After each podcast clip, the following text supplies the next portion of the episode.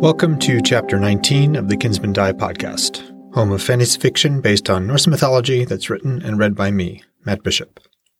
In this podcast, I read my first novel, Kinsmen Die, one chapter at a time. Every 10 chapters or so, I recap the key plot points and provide some insight into the myths I've referenced in the book, as well as some of the creative choices I've made along the way. It's been quite a while for me since I've recorded an episode, and I've changed studios, uh, switched closets, basically, so hopefully the audio quality is unchanged, or if I'm really lucky, like Matrim Cauthon, a bit better. Before we roll into chapter 19, here's a quick summary of what's gone before. In chapter 16, we were with Hodr, the son of Frigg and Odin, as he mucked out some stables and remembered the man, the warrior he'd been. In chapter 17, Frigg pulled double duty, damage control for her husband as and as a mom to Hermod. In chapter 18, Vidar engaged the enemy, without and within, and it didn't go very well for him. In this chapter, we're back with Loki as he says goodbye to his family. Let's do this. Chapter 19 Loki. Loki stood outside his long house beneath the high spreading limbs of a yew tree, scant cover from prying, distant eyes, but it was early morning. Goldtooth was probably still recovering from the previous night's drink, even as he filled the next day's cups.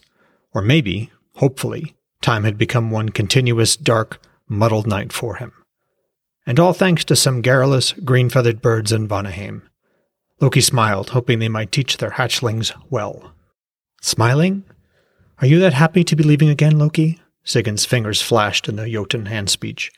She stood silhouetted against the longhouse, its doors flung wide to let the air in. Melting water fell with a faint, steady drip from the roof into open barrels. The Frananger's roar was a mere backdrop. Loki replied, fingers dancing. Not at all. We're bound together, you and I, no matter how far we are apart. Sigyn sniffed and stepped in closer, wrapping an arm around his waist. Or how close, she whispered. Vali and Narfi walked toward them, leading horses that snorted, shook their heads, and stomped their hooves, eager to be out on the road. Loki saw that same eagerness in his son's eyes, and his smile deepened, remembering when a similar feeling had swelled in his chest. He was anxious for the last part of his own journey, Despite Ig's unexpected return, he decided to go ahead with the plans he'd laid over the past hundred winters. They would bear fruit, as would the Jotun's plans. Whether he lived to see it was another thing entirely. Vali and Narfi looked every inch the young Aesir warriors they seemed to be. Round shields slung on their backs, axes by their sides, hands upon long spears, heavy leather armor over even heavier woolen clothes. They wrapped their reins on one of the yew's low hanging, sparsely leafed limbs. Loki's fingers moved. Take care in Ivington. Remember to split up when you get there. Slip away in the hours before Sol rises, but do it separately. We know, father, Vali signed, with a lopsided grin on his narrow, sharp featured face. We've been over it. Loki frowned and leveled a finger at Vali. If the army catches you traversing the breach into Utgard, they'll figure out who you are. Eventually. Then they'll come here. Vali's expression grew more serious as understanding bloomed in his eyes. Narfi just nodded, every bit the counterweight to his brother's airier temperament. I'm sorry to be hard on you, Loki signed, smiling. But many plans are strung together. If they find one thread, they'll find the others, and then the whole weave will come undone. Narfi signed. We know, father. We won't let you down. That thought never entered my mind, Loki said, smile widening further. Mine's a father's concern for his son's welfare. The enemy has eyes everywhere, especially in Utgard. Sigyn swatted his chest and he glanced down at her. Her frown seemed to suggest that he should scold less and advise more. And maybe he should, since he might never see these two again. But they needed to be prepared. Not that words alone could do that. And when you reach Helveg, only Beli will know that you are my sons. That's for your protection as well as my own, he said, fingers dancing. I know Beli well. He's among the best of us. So keep your eyes and ears open. You can learn much from him. We will, father, they signed.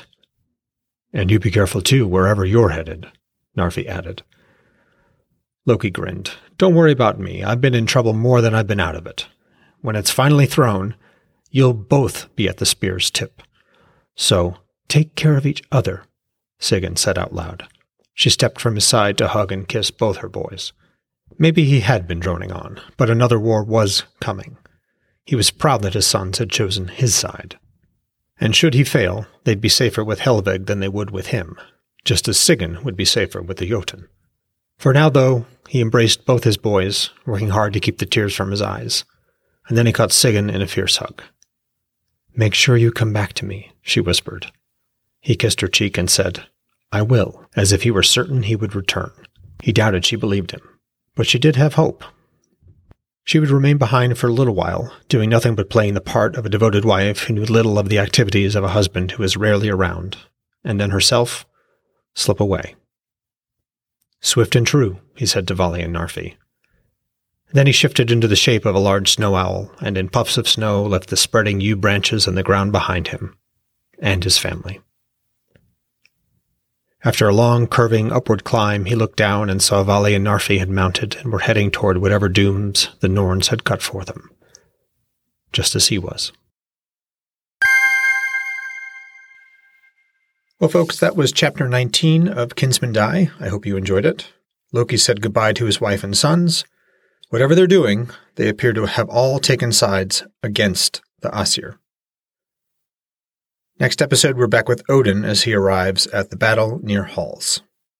Please take a few moments and rate or review the podcast. That provides valuable feedback from me and helps boost the show's visibility, as does sharing it. And if you're so inclined, please shoot me an email at mattbishopwrites at gmail.com. I'd love to hear from you. And as always, I'm reading from the Havamal, the sayings of the High One, Odin. And as in the last few episodes, I'm going to read from both the Bellows and the Larrington translations for verse 19. Bellows, verse 19. Shun not the mead, but drink in measure.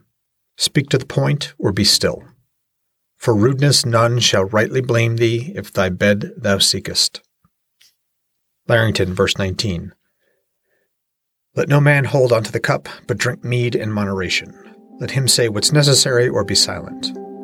No man will scold you because you go off early to bed. Thanks for listening.